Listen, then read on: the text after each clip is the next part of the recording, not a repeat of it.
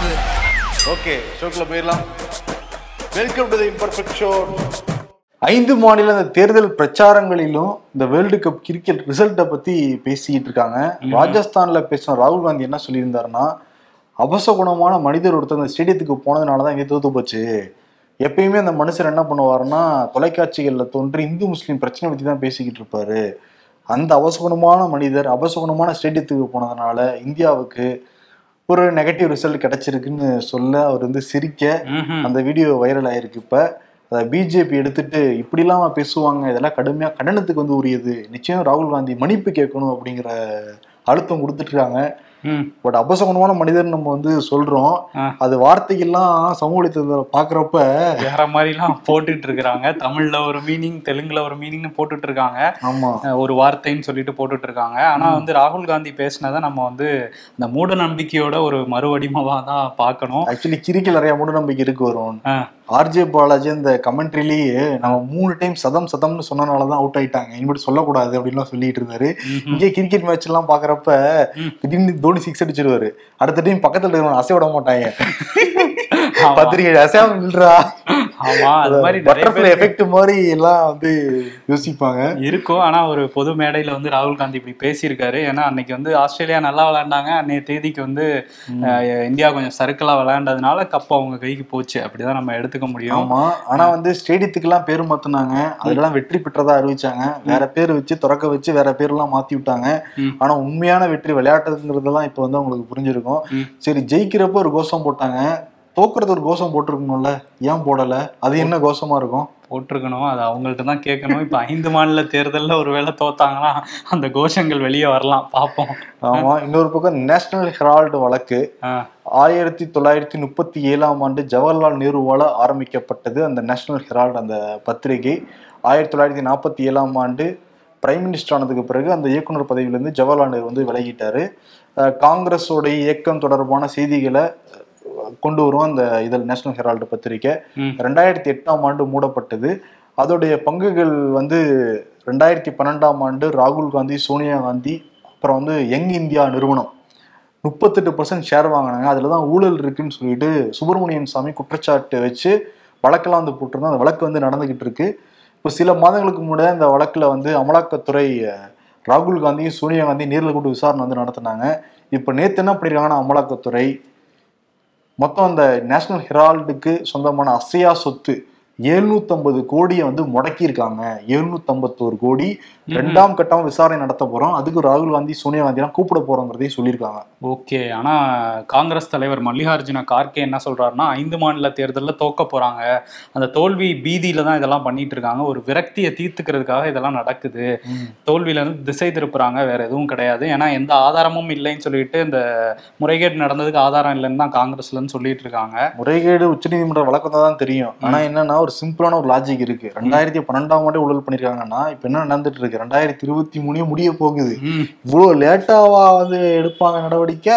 எடுத்திருக்கிறாங்க. அது எலெக்ஷனுக்கு முன்னாடி. ஆமா அதனாலதான் காங்கிரஸ் வந்து இதை சொல்லிட்டு இருக்காங்க இது தேர்தல் இதுன்ட்டு.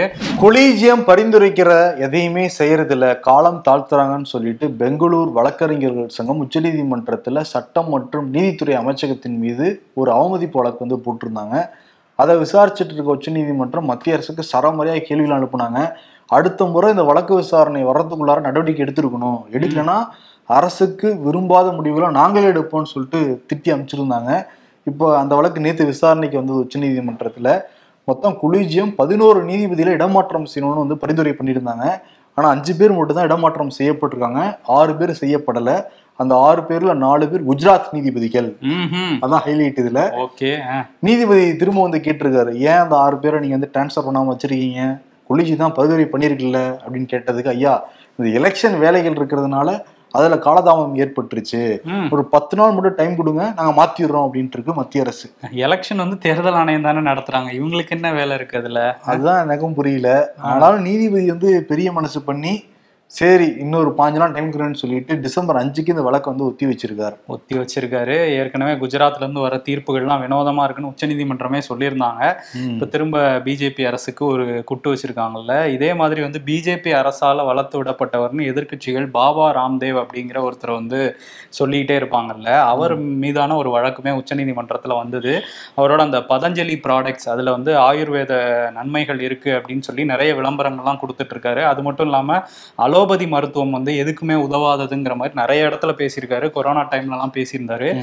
இதுல கடுப்பான இந்தியன் மெடிக்கல் அசோசியேஷன் வந்து அலோபதி மெடிசனுக்கு எதிராக ஆதாரமற்ற தகவல்களை பேசுறாரு அப்படின்னு சொல்லி வழக்கு போட்டிருந்தாங்க. அந்த வழக்கு விசாரணையில உச்சநீதிமன்றம் என்ன சொல்லியிருக்காங்கன்னா அஹ் நீங்க வந்து சட்ட விதிகளை மீறி பேசிட்டு இருக்கீங்க. அலோபதிக்கு எதிராக தொடர்ந்து போலியான விஷயங்களை தான் பதிவு பண்றீங்க. அது மட்டும் இல்லாம உங்களோட அந்த பதஞ்சலி ப்ராடக்ட்ஸ்ல ஆயுர்வேத குணங்கள் இருக்கு. அதை சாப்பிட்டா எந்த நோயுமே வராதுங்கிற மாதிரி ஆதாரமற்ற ஒரு விளம்பரத்தையும் பண்றீங்க. இதே மாதிரி விளம்பரத்தையும் இதையும் தொடர்ந்துகிட்டே இருந்தீங்கன்னா உங்களோட ஒவ்வொரு ப்ராடக்ட்ஸுக்கும் ஒரு கோடி ரூபா வந்து நாங்க அபராதம் விதிப்போம் அப்படின்னு சொல்லி ஒரு எச்சரிக்கையா வந்து இப்போ கொடுத்துருக்குறாங்க. பாமர மக்கள்கிட்ட அப்படி ஒரு கிரியேட் பண்றது அலோபதி மேல வெறுப்ப. ம், ஆனா அந்த பதஞ்சலியோட சிஇஓ உடம்பு சரியாதப்ப அலோபதி மருத்துவமனையில் அட்மிட் ஆகி தான் சிகிச்சை எடுத்துட்டு மீண்டு வந்தாரு. அதான் வரலாறு. ஆமா. எல்லாத்திலையும் காசு பார்க்கணும். எவன் செத்தாங்க நமக்கு என்னங்கிற மனப்பான்மை இதெல்லாம் காட்டுது. ஆனா உச்சநீதிமன்றம் சரியான கேள்வி கேட்டுருக்காங்க. கடந்த நாடாளுமன்றம் வந்து நடந்தப்ப. இந்த மூன்று இந்திய சட்டங்கள் பேரை மாத்தி அமைக்கப்படுறதா சொல்லி அந்த ரெண்டு அவையிலையும் நிறைவேற்றிட்டாங்க ஆமா. இந்திய தண்டனை சட்டத்துக்கு வந்து என்ன? பாரதிய. நியாய சங்கீதாவா? சங்கீதா. பாரதிய நியாய சங்கீதாவா? சங்கீதாவா? அதுதான் ஏதோ ஒண்ணு. சரி மாத்துறாங்களா சட்டத்துக்கு பேர்லாம் கரெக்டா சொல்லணும்பா. சங்கீதா சொல்றேன். அது அவங்க புரியுற மாதிரி வச்சா சொல்லலாம். கரெக்ட். அதே மாதிரி இந்திய சாட்சி சட்டம். இந்த குற்றவியல் தண்டனை சட்டம் இந்த மூன்று சட்டத்து பேரையும் மாத்த போறாங்க. இப்ப அதுக்கு வந்து நாடாளுமன்ற நிலைக்குழு ஒப்புதல் வந்து கொடுத்துருக்காங்க. எதிர்க்கட்சிகள் கடுமையாக கண்டனம் தெரிவிச்சாங்க. சட்டத்துறையை சேர்ந்தவங்களே இதெல்லாம் வேணாம் அப்படிலாம் சொன்னாங்க. இந்தியில் இதுக்கு நீங்க பேர் மாற்றம் செய்யறேன்னு சொல்லி கூட அது வந்து சட்டத்துக்கு புறம்பானது அல்லன்னு சொல்லிட்டு எல்லாத்தையும் புறந்தள்ளிட்டு இப்போ வந்து நாடாளுமன்ற நிலைக்குழு அதை ஏத்துக்கிட்டாங்க. ஏத்துக்காம இருப்பாங்களா? நம்ம மனப்பாடம் பண்றது கூட ஓகே. இனிமேட்டு பாவம் வழக்கறிஞர்கள் நீதிபதிகள் அவங்க ஷார்ட் வச்சு சொல்லிடுவாங்க. அதெல்லாம் நடக்க போகுது. இன்னொரு பக்கம் அமலாக்கத்துறையும் வந்து ஒரு விஷயத்த பண்ணியிருக்காங்க. அந்த பைஜூஸ் அப்படிங்கிற ஆன்லைன் கல்வி நிறுவனம் இருக்காங்கல்ல அவங்க ஒன்பதாயிரத்தி முந்நூறு கோடி டிரான்ஸ்ஃபர் பண்ணியிருக்காங்க. அது ஃபாரின் மணி எக்ஸ்சேஞ்ச் ஆக்டுக்கு எதிரானது அப்படிங்கிற மாதிரி ஒரு புகார் இருக்கு. அந்த புகார்ல விளக்கம் அளிக்க சொல்லி அவங்களுக்கு நோட்டீஸ் அனுப்பிச்சிருக்கு அமலாக்கத்துறை. இவன் எப்பயும் அரசியல் தானே அனுப்புவாங்க? இதெல்லாம் புதுசா இருக்கு? இது ஏதோ ஒன்று இருக்கு போல கணக்கு. தெலுங்கானால வந்து ரெய்டு ஒரு பக்கம் சூடு பிடிக்க ஆரம்பிச்சிருக்கு. விவேக் அப்படிங்கிற காங்கிரஸ் வேட்பாளரோட சென்னூர் தொகுதி வேட்பாளரோட வீடுகளில் வந்து அமலாக்கத்துறை ஒரு பக்கம் பண்ணியிருக்காங்க. ஒரு சில இடங்கள்ல ஐடி ரெய்டுமே வந்து நடந்துட்டு இருந்திருக்கு. எட்டு கோடி ரூபாய் ஏதோ வந்து சட்டவிரோதமா இவர் வந்து டிரான்ஸ்ஃபர் பண்ணியிருக்காரு அப்படிங்கிற ஒரு புகார். இதுல வந்து என்ன பண்ணியிருக்காங்கன்னா முன்னாடியே ஹைதராபாத் போலீஸ் வந்து அந்த டிரான்ஸ்ஃபர் பண்ண பணத்தை வந்து ஃப்ரீஸ் பண்ணி வச்சிருக்கதாகவும் ஒரு தகவல் இருக்கு. ஸோ போலீஸ் பண்ணதுக்கப்புறம் அமலாக்கத்துறையும் ஐடியும் வந்திருக்காங்க. கொஞ்ச நாளைக்கு முன்னாடி தான் லக்ஷ்மா ரெட்டி அப்படிங்கிற ஒரு காங்கிரஸ் வேட்பாளர் வீட்லேயும் இந்த மாதிரி ஐடி ரெய்டெல்லாம் நடந்தது. ஸோ தேர்தலை ஒட்டி தான் அதெல்லாம் நடக்குது. அதுவும் பிஆர்எஸ் வேட்பாளர்கள் வீட்டில் யாராவது ரைட் போயிருக்காங்களா? இல்லை. பிஆர்எஸ் சொல்லுது பாஜக செய்யுதுங்கிற மாதிரி காங்கிரஸ் வந்து பிரச்சாரம் பண்ணிட்டு இருக்காங்க. ஏன்பா? ஆனா பாரு. அமித்ஷாவே சொல்றாரு நம்பர் ஒன் ஊழல் கட்சி பிஆர்எஸ் தாங்க அதை குறிப்பிடுறாரு. அங்கெல்லாம் இடி போக மாட்டேங்கிறாங்க. போகலையே. அதானே அவர் சொல்லியும் ரொம்ப இடிக்குது. ஆமா. இருக்குமோ? ஒருவேளை இருக்குமோங்கிற மாதிரி தான் இருக்கு. அதுலயும் வந்து அந்த விவேக்குங்கிறவரு ஒரு மூணு வாரத்துக்கு முன்னாடி தான் பிஜேபில இருந்து காங்கிரஸ்க்கு வந்திருக்காரு. இது ஒரு கூடுதல் தகவல். தமிழ்நாட்டில் அந்த பிற்படுத்தப்பட்ட பழங்குடி பட்டியல் மக்களுக்கான இடஒதுக்கீடு வந்து அறுபத்தொம்போது சதவீதம் இருக்கு. அதை நெருங்கி வர அளவுக்கு இப்போதான் வந்து பீகார்ல அறுபத்தைந்து சதவீதம் வந்து கொண்டு வந்திருந்தாங்க. ஆனால் அவங்க எழுபத்தைந்து சதவீதம் அப்படின்னு சொல்றாங்க. ஏன்னா அந்த பொருளாதாரத்தில் முன்னேறிய வகுப்பினருக்கு ஒரு பத்து சதவீத இடஒதுக்கீடு வந்து கொடுத்துருக்காங்க. ஸோ இந்த புதிய இடஒதுக்கீட்டு மசோதாவுக்கு வந்து ஆளுநர் ஒப்புதல் கொடுத்துருக்கிறதுனால இனி அமலுக்கு அது வரப்போகுது. சட்டமன்றத்தில் இப்பதான் நிறைவேற்றின மாதிரி இருக்கு. உடனே ஆளுநர் வேலை செய்யறாரு பத்தியா இல்லையா? இத்தனைக்கு அங்கே பிஜேபி கூட இல்லை. நிதிஷ்குமார் தான் ஆட்சியில் இருக்காரு. அதிமுகவுடைய பொதுச் செயலாளர் முன்னாடி நேத்து மாவட்ட செயலாளர்லாம் கூட்டியிருக்காங்க எடப்பாடி பழனிசாமி கிட்ட ஆஜராகி நீங்க உத்தரவு போடுங்கய்யா நாங்க எல்லாம் செயல்படுத்துறோங்கய்யா அப்படின்னு சொல்லிட்டு எடப்பாடி முன்னாடி சொன்னா கூட வெளிய வந்து புலம்ப தான் செய்யறாங்களாம் ரத்தத்தின் ரத்தங்கள். ஓகே. இந்த உடனே நிறைய டாஸ்க்லாம் வந்து கொடுத்துருக்கிறதா சொல்றாங்க. இந்த பூத் கமிட்டி ரொம்ப ஸ்ட்ராங் பண்ணணும் அப்படிங்கிறது அதே மாதிரி வேட்பாளர்கள் எந்தெந்த தொகுதியில ரொம்ப ஸ்ட்ராங்கா இருப்பாங்கங்கிறதையும் பேசியிருக்கிறதா சொல்றாங்க. ஓகே. ஆனா ஏடிவிக்காரங்க சந்தோஷப்படுற ஒரே ஒரு விஷயம் என்னன்னா என்டிஏ கூட்டணியிலிருந்து அதிமுக பிரிஞ்சு வந்தது தான் அண்ணாமலை பாத யாத்திரையால யாருக்கு நன்மையோ இல்லையோ எங்களுக்கு மிகப்பெரிய நன்மை கிடைச்சிருக்கு அப்படிங்கிற மாதிரி சொன்னாங்க. இப்ப நேத்து வந்து இன்னொருத்தர் இணைஞ்சிருக்காரு. பாஜகவுடைய ஓபிசி மாநில துணைத் தலைவர் ஆற்றல் அசோக் குமார் இவர் யாருன்னா மொடக்குறிச்சி எம்எல்ஏ சரஸ்வதி சரஸ்வதி இருக்காங்களே. சரஸ்வதியோட மகளை கட்டிக்கிட்ட மாப்பிள்ளை. மருமகன் ஓ மருமகன் எம்எல்ஏவோட மருமகனே இந்த பக்கம் வந்துட்டாரா? ஆமா. அவர் என்ன சொல்லியிருக்காரு? ஈரோடுக்கு வந்தாராம் அண்ணாமலை. அப்ப அந்த பாதயாத்திரை வரப்ப நிறைய வேலைகள்லாம் செஞ்சிருக்காராம். ஓ. அதை வந்து சரியா கவனிக்கப்படலை அப்படிங்கறதுதான் குற்றச்சாட்டா இருக்கு. அதே மாதிரி ஆற்றல் அசோக் குமாருக்கு முக்கியத்துவம் கொடுக்கறது அங்க இருக்கிற ஈரோடு பிஜேபி சில பேருக்கு வந்து பிடிக்கவே இல்லையா. அதெல்லாம் பார்த்தாரு. அது இல்லாம ஒரு கொங்கு மண்டல முன்னாள் அமைச்சர். நீங்க வாங்க உங்களுக்கு சீட் வாங்கி கொடுத்துருன்னு வாக்குறுதி கொடுத்துருக்காராம் அவரு. ஓ. நாடாளுமன்றத்துக்கு எம்பி சீட்டு. மாமியார் எம்பினா நான் எம்பிடா அப்படின்ட்டு வந்திருக்காரு. கொடுப்பாங்களான்னு தெரியல. கூப்பிட்டு வந்திருக்காங்க. ஏன்னா ஏ- ஏற்கனவே நிறைய பேர் ஏடிஎம்கேல சீட்டு கேட்டுட்டு இருக்காங்க ஆமா இன்னொரு பக்கம் வந்து இந்த நீர்வளத்துறையோட முதன்மை பொறியாளர் முத்தையா வந்து முந்தா நேத்து வந்து ஆஜராயிருந்தாரு அமலாக்கத்துறையிலன்னு சொல்லியிருந்தோம். நேத்துமே வந்து அந்த விசாரணை வந்து அமலாக்கத்துறையில அவர்கிட்ட நீண்ட விசாரணையா தான் போயிட்டு இருந்தது இந்த மாச தொடக்கத்துல இருந்தே இந்த மாசம் இல்ல ஒரு ரெண்டு மூணு மாசம் முன்னாடியே வந்து மணல் குவாரியிலாம் ரைடு போயிட்டு இருந்தது இல்ல.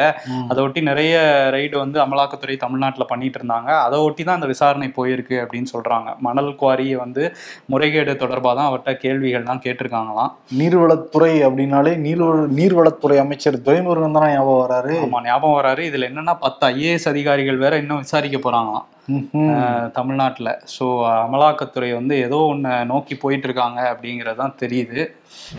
நீர்வளத்துறை அமைச்சர் துரைமுருகனுக்கு தான் எவ்வளவு பிரச்சனை? இப்பதான் நீர்வளத்துறை பொறியாளரை கூப்பிட்டு இடி விசாரணை பண்ணிக்கிட்டு இருந்தா கட்சிகள் இன்னொரு பிரச்சனை வந்து வெடிச்சிருக்கு. வேலூர்ல வேலூர்ல வந்து திமுகவுடைய கொள்கை பரப்பு துணை செயலாளர் குடியாத்தம் குமரன். ஓகே. இவர் வந்து எப்பயுமே ஃபுல்லா இருப்பாப்லையாம். ஓ. அப்படிங்கிற மாதிரி. வேலூர்ல ஒருத்தர் இருக்காரா அப்ப?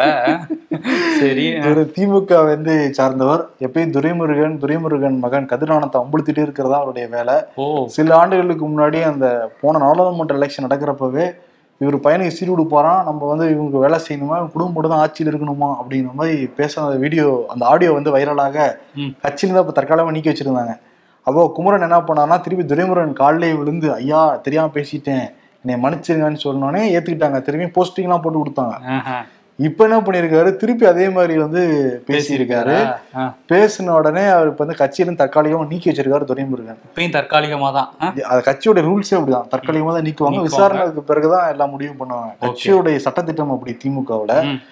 இப்ப அந்த குடியாத்தங்குமரன் என்ன பண்ணியிருக்காரு துரைமுருகனும் அவருடைய மகன் கதிரானந்தும் ஸ்டாலினை பத்தியும் ஸ்டாலின் குடும்பத்தை பத்தியும் பேசின ஆடியோ என்கிட்ட இருக்கு.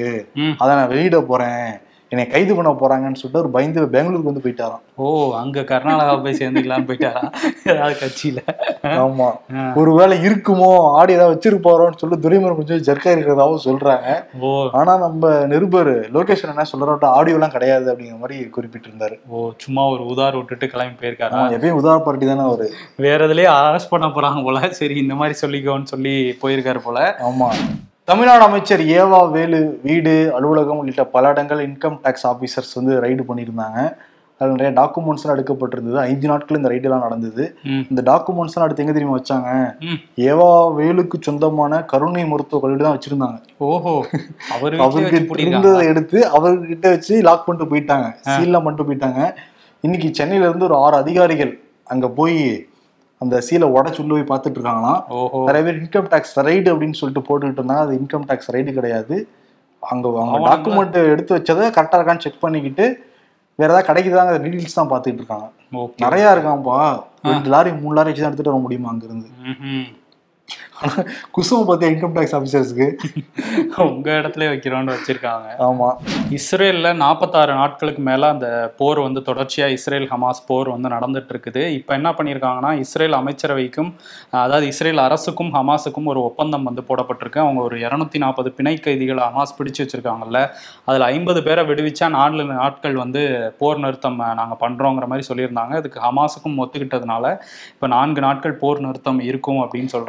இதுக்கப்புறம் வந்து கொஞ்சம் கொஞ்சமா விடுவிக்க விடுவிக்க போர் நிறுத்தம் தொடரலாம் அப்படிங்கிறதும் சொல்றாங்க. சொல்றாங்க. இப்ப சீனா வந்து முயற்சி எடுத்துக்கிட்டு இருக்கு. இந்த போர் வந்து நிறுத்துறதுக்காக. ஏன்னா அரபு நாடுகளைச் சேர்ந்த வெளியுறவுத்துறை அமைச்சர்கள் இஸ்லாமிய நாடுகளைச் சேர்ந்த வெளியுறவு அமைச்சர்கள் எல்லாருமே சீனாவுடைய வெளியுறவுத்துறை அமைச்சரை நேரில் போய் மீட் பண்ணியிருக்காங்க. வாங் ஈய அவர்கிட்ட வந்து நீங்க நிச்சயம் வந்து எங்களுக்கு ஆதரவாக இருக்கணும். எங்களுக்குன்னா பாலஸ்தீன மக்களுக்கு ஆதரவாக இருக்கணும். போர் நிறுத்தத்துக்கு உதவி செய்யணும் அப்படிங்கிற மாதிரி சீனாட்ட கோரிக்கை வைக்க சீனாவுமே எப்பயுமே இஸ்லாமியர்களுக்கு உற்ற நண்பனாக சீனா எப்பயுமே இருந்துகிட்டு இருக்கு. நிச்சயம் நடவடிக்கை எடுப்போம் அப்படிங்கிற மாதிரி வாக்குறுதி எல்லாம் கொடுத்துருக்காங்க. ஓகே யாரோ ஒருத்தர் வந்து நிப்பாட்டுறது ரொம்ப நல்ல விஷயம் தான் ஆமா. அதே மாதிரி எடப்பாடி பழனிசாமி அறிக்கை கொடுத்துருக்காரு. ம் ஆமாம் இந்த இஸ்ரேல் பாலஸ்தீன் விஷயத்தில் வந்து இஸ்ரேலுக்கு கடுமையான கண்டனத்தை பதிவு பண்ணியிருக்காரு. அதே மாதிரி இங்கே உள்ள முன்னோர்கள் நம்ம முன்னோர்கள் என்னென்ன பின்பற்றினாங்க சுதந்திர பாலஸ்தீனத்துக்கு தான் ஆதரவாக நின்னாங்க அந்த நிலைப்பாடை வந்து இப்போ உள்ள வெளியுறவுத்துறையும் எடுக்கணும் அப்படிங்கிற மாதிரி வெளியுறவுத்துறையை டேக் பண்ணி ஒரு போஸ்ட் வந்து ட்விட்டரில் போட்டிருக்காரு. நாற்பத்தாறு நாள் கழிச்சு. கழிச்சு போட்டிருக்காரு. பட் அந்த திமுக காங்கிரஸ் உள்ளிட்ட கட்சிகளோட இப்போ அதிமுகவும் இந்த விஷயத்தில் ஒன்று சேர்ந்துருக்காங்க. சங்கர நேத்ராலயா நிறுவனர் பிரபல கண் விழித்திரை கண் அறுவை சிகிச்சை நிபுணர் பத்ரிநாத். அவர் வந்து எண்பத்தி மூணு வயசில் வந்து காலமாயிருக்காரு. அவர் இந்தியாவில் மிகப்பெரிய விருதான பத்மஸ்ரீ பத்ம விபூஷன் விருதெல்லாம் வந்து வாங்கியிருக்காரு. அமெரிக்காவில் படிச்சுட்டு இந்தியாவுக்கு வந்து இந்த கண் சம்பந்தமான நோய்களுக்கு ட்ரீட்மெண்ட் கொடுத்துக்கிட்டு இருந்தார். சங்கர நேத்ராலயா அப்படிங்கிற அறக்கட்டளையை வந்து உருவாக்கி நிறைய ஏழை எளிய மக்களுக்கும் தொடர்ந்து சிகிச்சை வந்து அளிச்சுக்கிட்டு இருந்தாரு. நேற்று வந்து உடல்நலை குறைவு காரணமாக அவர் வந்து காலமாயிருக்காரு. அவருக்கு பிரதமர் மோடி தமிழ்நாடு முதலமைச்சர் மு க ஸ்டாலின் உள்ளிட்ட நிறையா தலைவர்கள் வந்து அஞ்சலி செலுத்தியிருந்தாங்க. நாமும் அஞ்சலி செலுத்திப்போம். அவுட்டோர் ஷூட்டிங்கில் அன்றும் இன்றும் அன்று அன்று வந்து மு க ஸ்டாலின் இன்றைக்கு உதயநிதி ஸ்டாலினா? ஆமா அவர் வந்து விவசாய நிலத்துல கான்கிரீட் போட்டு நடத்து வராராம் இவர் வந்து ரெட் கார்பரேட் போட்டு அதில் பைக் ஓட்டிட்டு வராராம். தேசபக்தியில் ஆரம்பித்து மதத்தில் கொண்டு போய் கடைசியில் மோடியின் அரசியலில் முடிக்க நினைத்தார்கள். இல்லை இது சாதாரண விளையாட்டு என்று சொல்லிவிட்டு சென்றுள்ளது ஆஸ்திரேலிய அணி.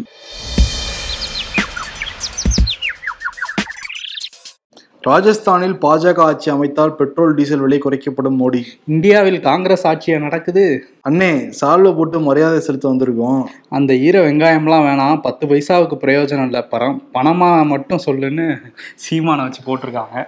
அரசியல்ல இதெல்லாம் சாதாரணமாப்பா. இப்ப நீர்வளத்துறை அமைச்சர் தான் பல சர்ச்சைகள். நீர்வளத்துறை பொறியாளர் ரெண்டு நாள் நடந்துகிட்டு இருக்கு இடி அவருடைய விசாரணை. வளையத்தில் இருக்காங்க. இன்னொரு பக்கம் வந்து கட்சிக்குள்ள குடைச்சல் கொடுக்குற ஆட்கள் இருக்காங்க. இந்த மாதிரி பல பிரச்சனை இருக்கு. அதனால கூட ஸ்டாலின் சேர்த்துக்கலாம். தவிக்குமா நெஞ்சம்? தண்ணினாலே தவிக்கும் தானே சொல்லுவோம். ஆமா. அதனால வந்து தவிக்குமா நெஞ்சம் அவாடா அவார்டு வந்து ஸ்டாலினுக்கும் துரைமுருகனும் கொடுத்துட்டு விடைபெறலாம். நன்றி வணக்கம்.